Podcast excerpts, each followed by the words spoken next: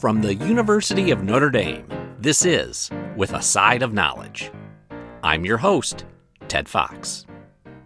Before the pandemic, we were the show that invited scholars, makers, and professionals out to brunch for informal conversations about their work. And we look forward to being that show again one day. But for now, we're recording remotely to maintain physical distancing. If you like what you hear, you can leave us a rating on Apple Podcasts or wherever you're listening. Thanks for stopping by. Nicole Achee is a research professor of biological sciences at Notre Dame, with a joint appointment in the university's Eck Institute for Global Health. A medical entomologist, she works in the area of infectious and vector-borne diseases. Much of her research focuses on mosquitoes, various species of which are vectors or transmitters of illnesses like malaria, dengue, and Zika. In 2014, a project led by Nicole and Neil Lobo, also a biologist at Notre Dame, received a grant from the Bill and Melinda Gates Foundation to test the efficacy of what are known as spatial repellents. While the idea underlying spatial repellents is an old one, they could represent an exciting new product class for mosquito control in public health, as they operate in a different manner than existing interventions like spraying and bed nets.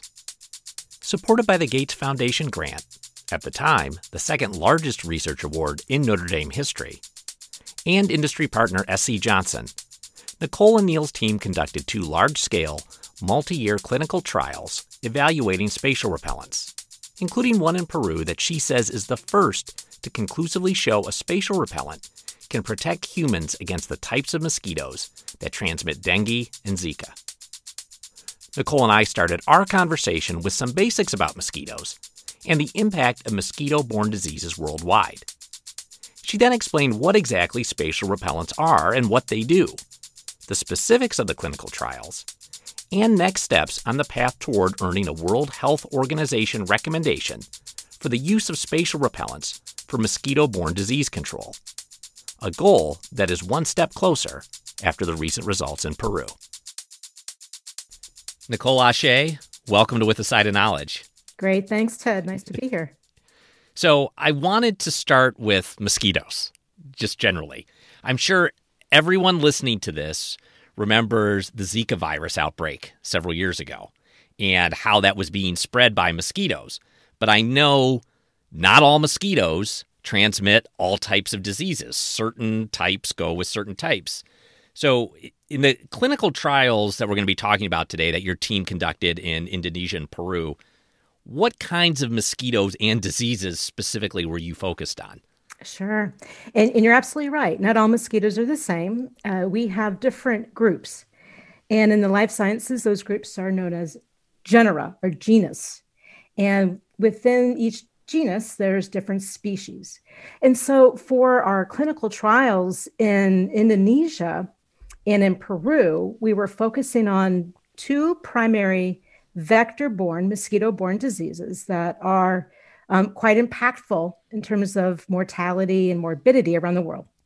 In Indonesia, our focus was malaria. And that's a parasitic disease that is transmitted by the Anopheles genus of mosquitoes. Okay. And in Peru, we were focused on dengue and Zika, what we call as Aedes-borne viruses or arboviruses. And those viruses are transmitted by Aedes mosquitoes in the genus Aedes. And there's several species within Aedes, and there's several species within Anopheles genera. And so what we do is we try to determine what are the primary vectors, what are the primary mosquito species of those groups. And that's really what we're trying to control is those main, or what we know as primary vectors. And that would be Aedes aegypti for dengue and Zika in Peru. And there's varied species of Anopheles that are all primary vectors in Indonesia.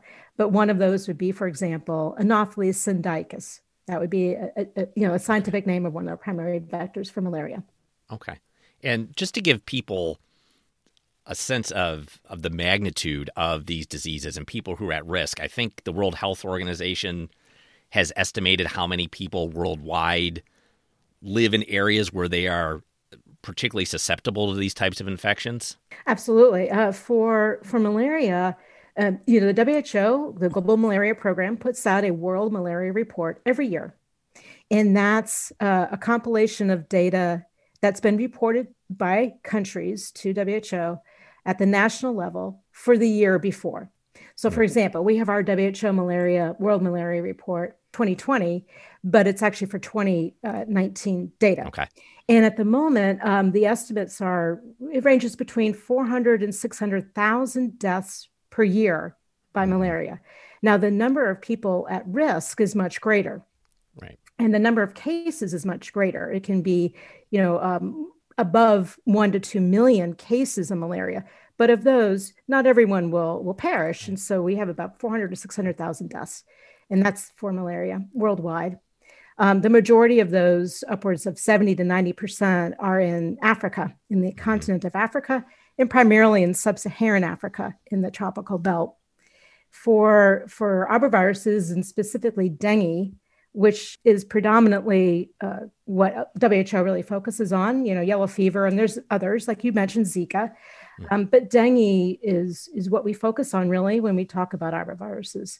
WHO at the moment, reports out over half of the world's population is at risk of dengue infection, and many more other kind of arboviruses. But for dengue specifically, it's about half of the world's population or a little bit over. We have typically about at least a couple million cases per year. And for deaths by the severe form of dengue, that ranges. Mm-hmm. So we have these diseases that are carried by these mosquitoes as vectors of disease. To date, what kinds of tools have been available to people in countries looking to lessen the spread of mosquito-borne illnesses and diseases? Sure. And again, I'll try to conceptualize and compartmentalize this to dengue and also sure. malaria, right? If you'd like me to. So let's go to that urban environment in dengue and Aedes aegypti.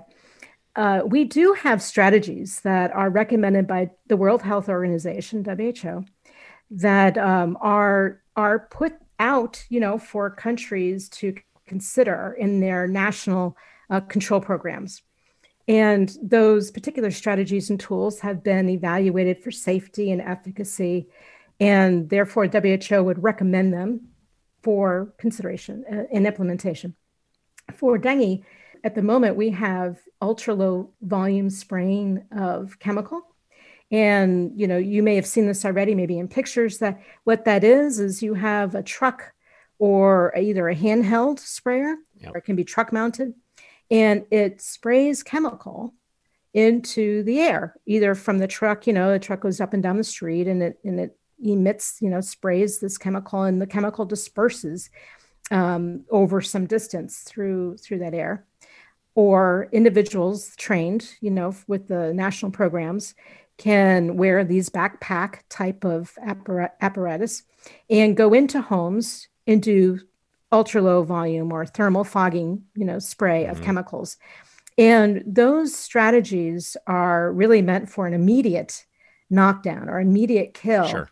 Of Aedes aegypti that might be in the area. And typically they're used for time periods that would be during an outbreak, a known outbreak of dengue, or potentially, right before, or right after, if the programs know when they might be expecting to have an outbreak. Mm-hmm. But it costs money, of course, so they have to plan pretty strategically.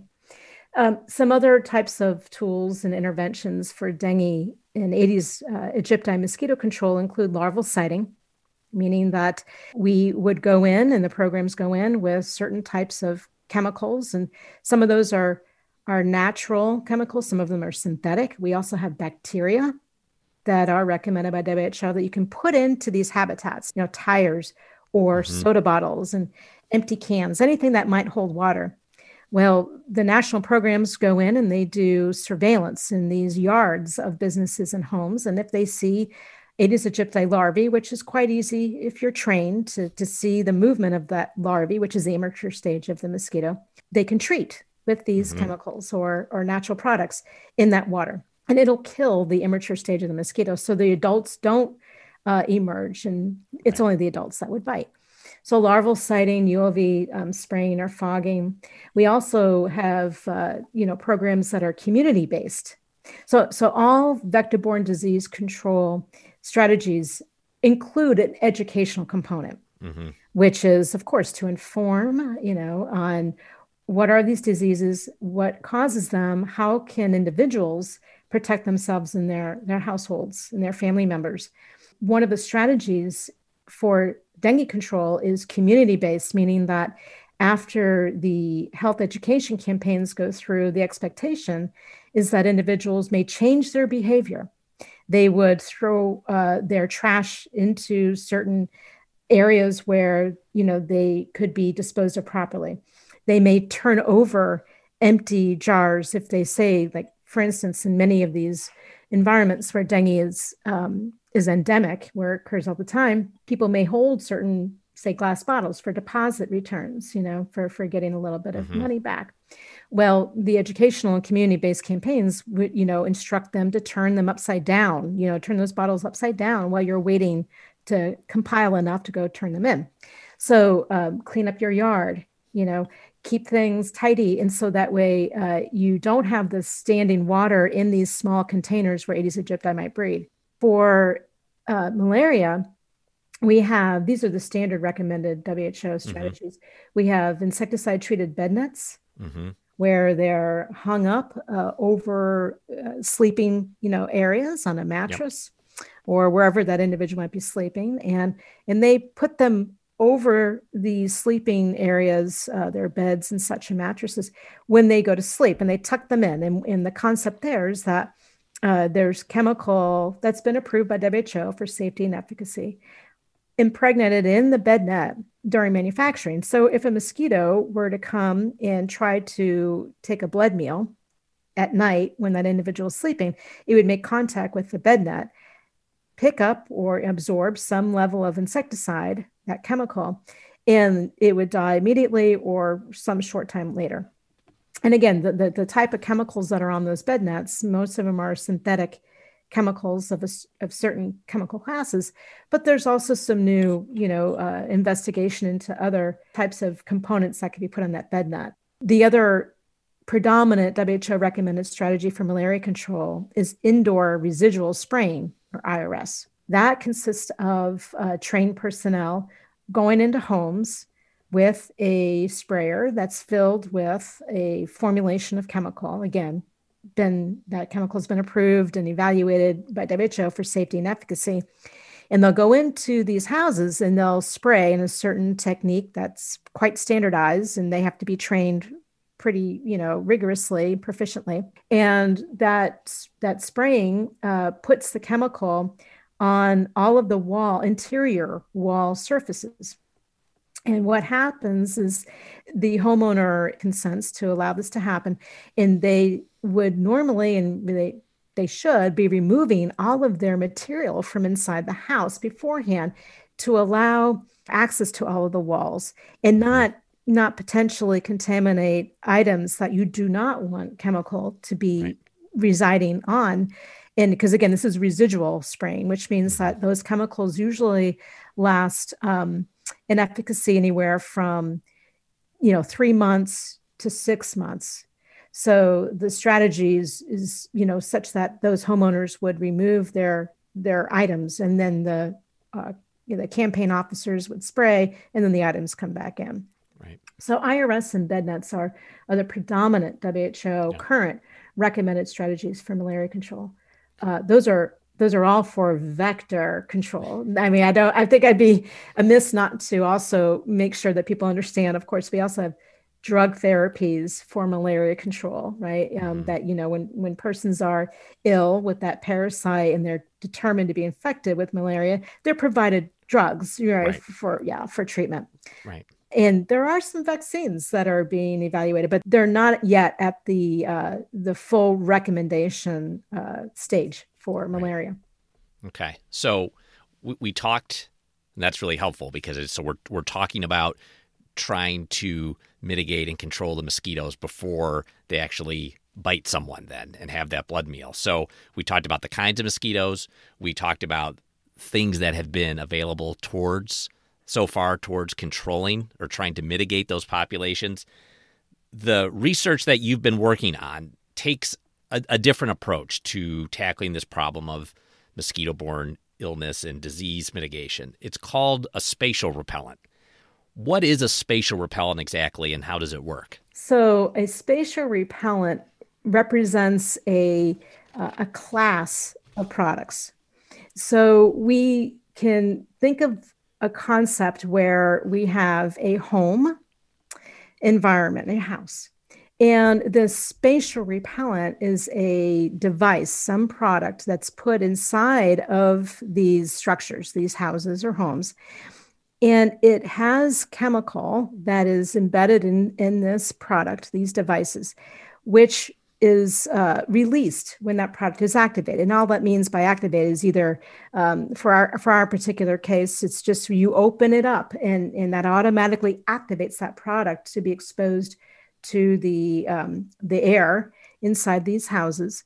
And the chemical will then emit or be released into that airspace from the actual product device itself. Mm-hmm. So what happens is these chemical particles disperse within inside these structures or homes.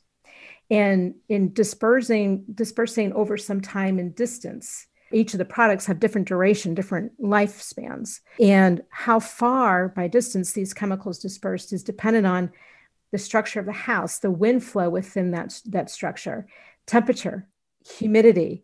Those are all related to how the chemical will behave.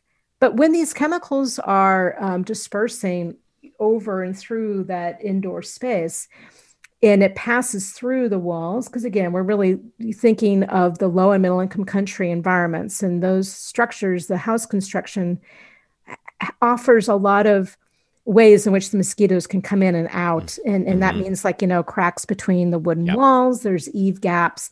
And so this chemical will move in the indoor space and actually through the walls and out of the eave gaps. And that creates conceptually like a bubble around that house. Mm-hmm. So we have the spatial type of protection, and the repellent, these chemicals are linked to behavior changes of mosquitoes other than just killing. Okay. So when I talked about ULV and IRS and bed nets, the chemicals that are used in those strategies are developed specifically as insecticides. So, we want to achieve 95% mortality within 2 hours. That's how they're evaluated in the lab. For repellents and spatial repellents, those chemistries are a little bit different because they operate, they're volatile. They're meant to be able to vaporize quite readily at ambient temperature, whereas say the chemicals for bed nets and IRS and ULV spraying, they're not designed and their chemical properties are not such that they're not as volatile as what we use in repellents and spatial repellents specifically. So this bubble of protection around the house due to this chemical release of our spatial repellent, when the mosquito makes contact with those chemicals, it can cause a behavior change in causing them to be repelled, to be deterred. So they may not be killed, but they won't enter that space where that bubble is located. Right. It's interesting because some of these chemistries too may not repel the mosquito upon their exposure to that chemical, but it can interrupt their host attraction acute behavior. So they may be confused. They can't, even if they're not repelled, they can't orient to those humans that may be inside. What am I doing here? Why did I come this way to begin? They're kind of confused. Yeah, they can be confused. And so you may not see a reduction in the number of mosquitoes, but they still won't make that contact with the human inside that bubble, that treated space. The third type of behavior is that even if they can orient to that human and land on them, there's an interruption in their feeding.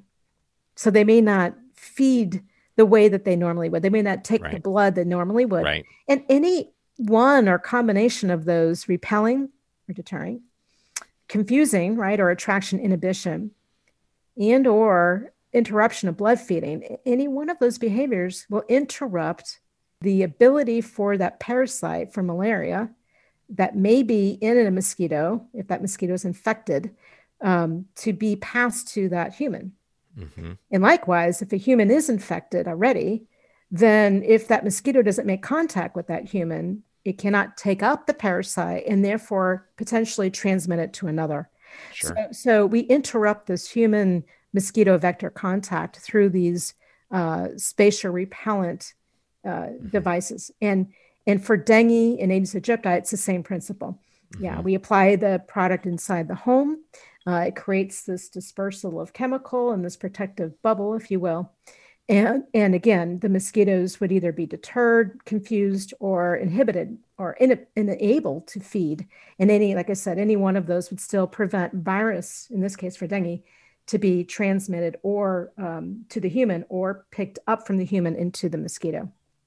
And I know with dengue and the Aedes aegypti mosquitoes, they were the focus of your clinical trial in Peru.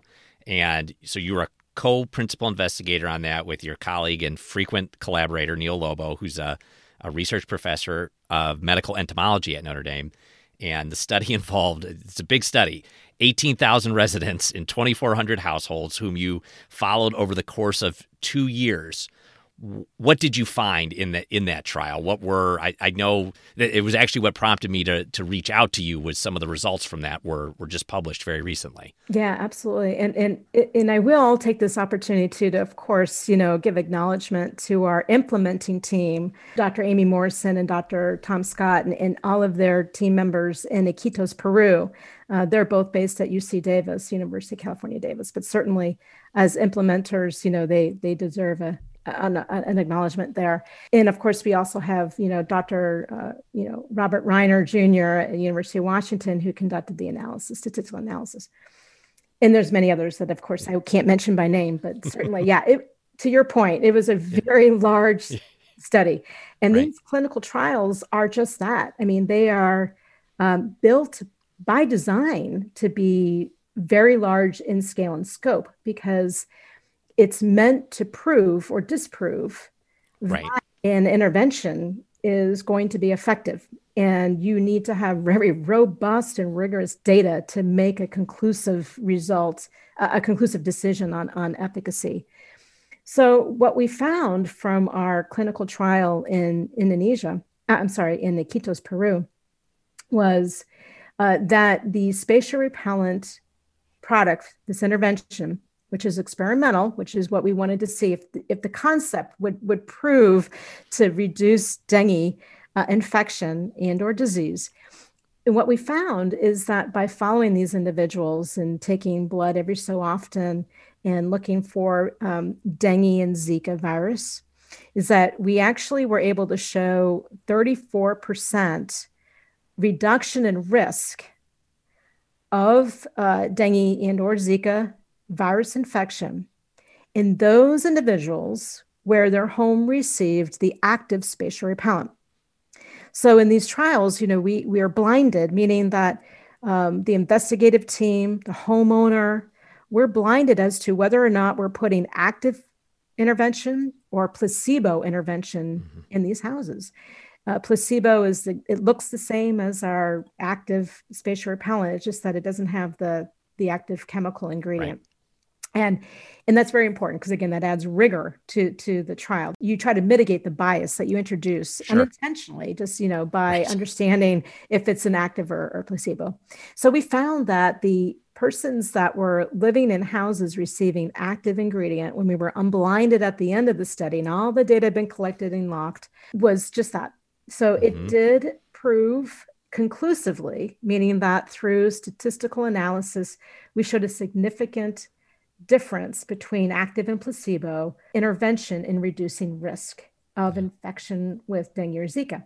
And again, that reduction equated to 34% less dengue infection. So that's amazing. That's amazing. Yeah, no, we were very, very excited about that for a number of reasons. You know, number one, we have the potential of a one of many new strategies that could be introduced, you know, if and when we have more evidence to support a WHO recommendation. And that was one thing I was going to add. So where so you do something like that, you have a trial, and if I read correctly, you had similar results in Indonesia as well, right, in terms of the efficacy of the spatial repellents. Was that right? We had about a 27% reduction in risk. The one point about the Indonesia trial that's important is that it was not a conclusive result.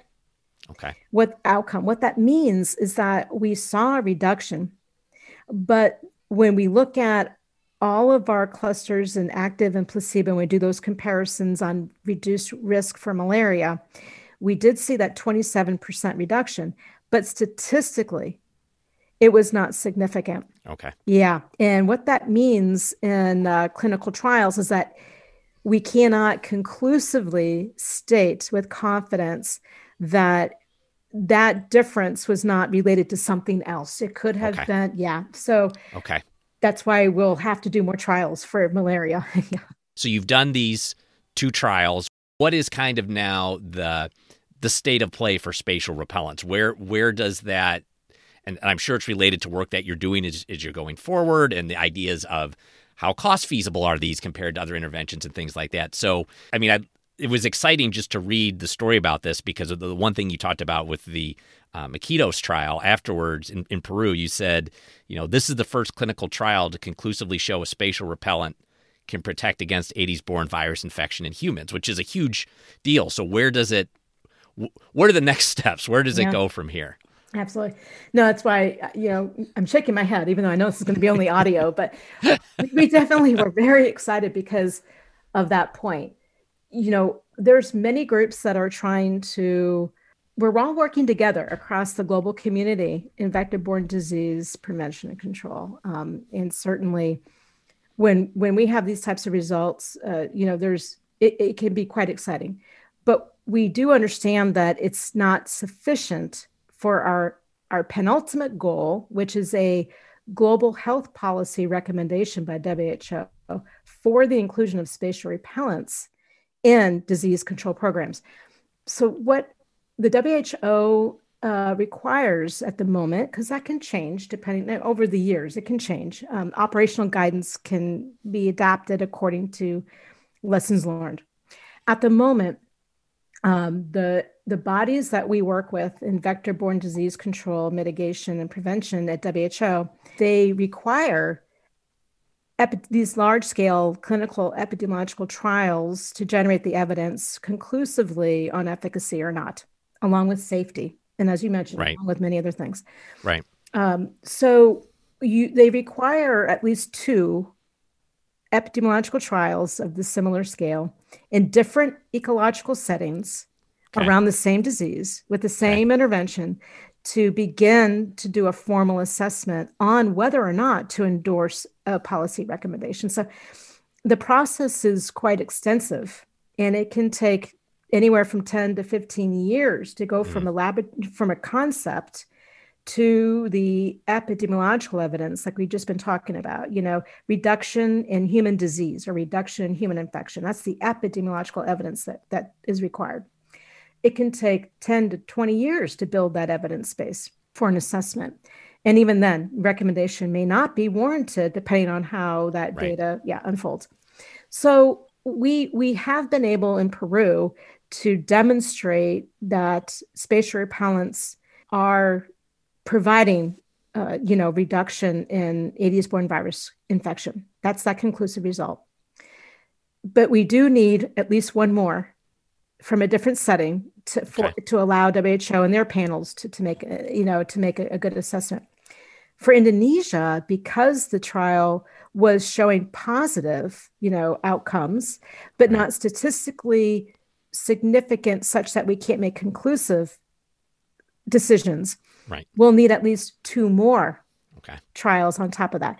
But this is something I do want to make sure it's also clear maybe to the listeners is that the concept of spatial repellents for mosquito-borne disease control is actually 75 years in the making. Mm-hmm. Okay. So 75 years ago, close to 100 years ago, there were scientists that had made natural observations way back when natural observations were actually pretty much, where a lot of information in the life sciences came from. There was some experimental design, but data that was generated from experimental design, but there was also a lot of natural observations that were feeding into an understanding of the world around us. So there was that concept almost, like I said, 100 years ago about spatial repellents potentially serving for malaria control specifically.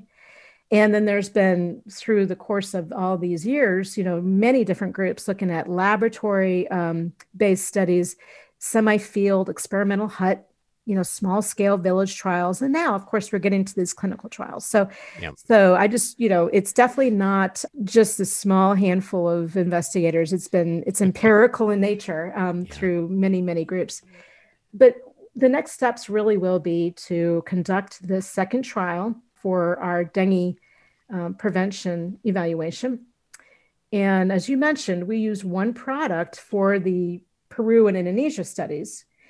We're allowing now the ability to look at a different spatial repellent product, same chemical, but the duration is longer. So those two trials, the product was 2 weeks in duration, meaning we had to replace it every 2 weeks.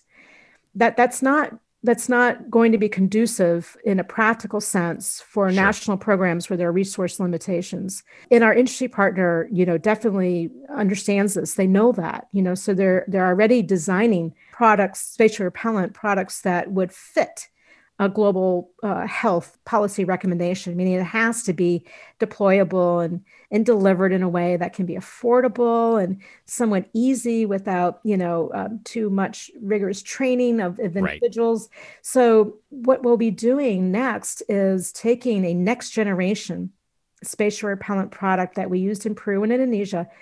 It has a longer duration of life, and we're going to be evaluating that, but it's the same chemical. And we've already, of course, spoken with WHO, those bodies. So we've been approved to use this next generation, and it could still build the database with the other trials. And we will be conducting that through a new program that we've been, funded to perform. It's not myself. That's actually the lead principal investigator for the new program. To continue on with the spatial repellent trials is Dr. John Grieco. He's actually in the Department of Biological Sciences as well. And he's been, investigating spatial repellents for decades. That's his research track as well. So he'll be leading that. So we'll have a Aedes-borne virus trial to examine this next generation spatial repellent in Sri Lanka. And for malaria, our Indonesia study, we require two more trials of similar scale and scope from WHO. And we'll be conducting that also underneath this larger program led by John. One trial will be in Kenya and one trial will be in Mali, both in Africa, using the same next generation spatial product. So we also have faculty members at Notre Dame, Alex Perkins, who's also in the Department of Biological Sciences, who is collaborating with John on this next program. And Alex and his team are going to be evaluating a number of cases averted to help us understand, cost effectiveness and how do we introduce, a spatial repellent if or when there was a policy recommendation. What would be the requirements to help guide policy makers, those decision makers at the national level, for whether or not they should consider introducing spatial repellents into their program if they were recommended. And those types of policy decisions depend completely usually on cost, not only of the product, but again, cost benefit to the healthcare system if you prevent infections or deaths. So it gets complicated there as well. So an economic analysis is required, modeling projections of if you implement a spatial repellent this year, what will that mean for those national bodies in 5 years from now?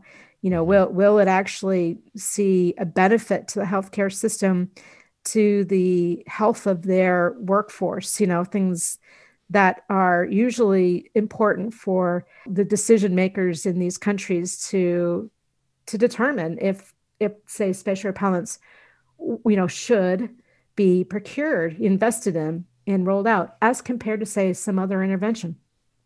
So, you know, just as we're wrapping up here, one thing that I think is important for people listening to know is that, and you've alluded to this, that these studies really are a great example of collaboration between universities and industry and philanthropic groups.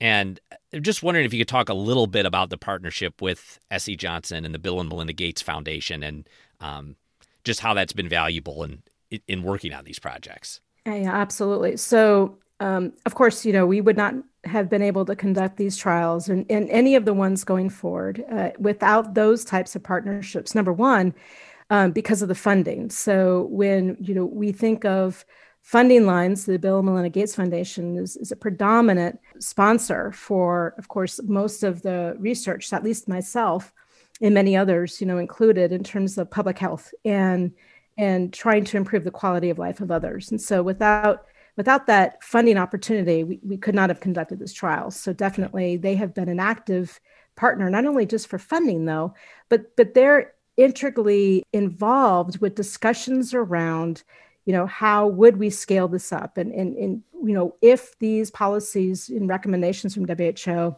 are afforded, to be thinking for 5 years ahead, so such that when we're conducting the research, you're not just, as a medical entomologist, which is myself, I'm not just thinking of medical entomology, I'm actually being forced, but in a very smart and good way, to think about implementation, even if I'm not the investigator responsible for producing that evidence.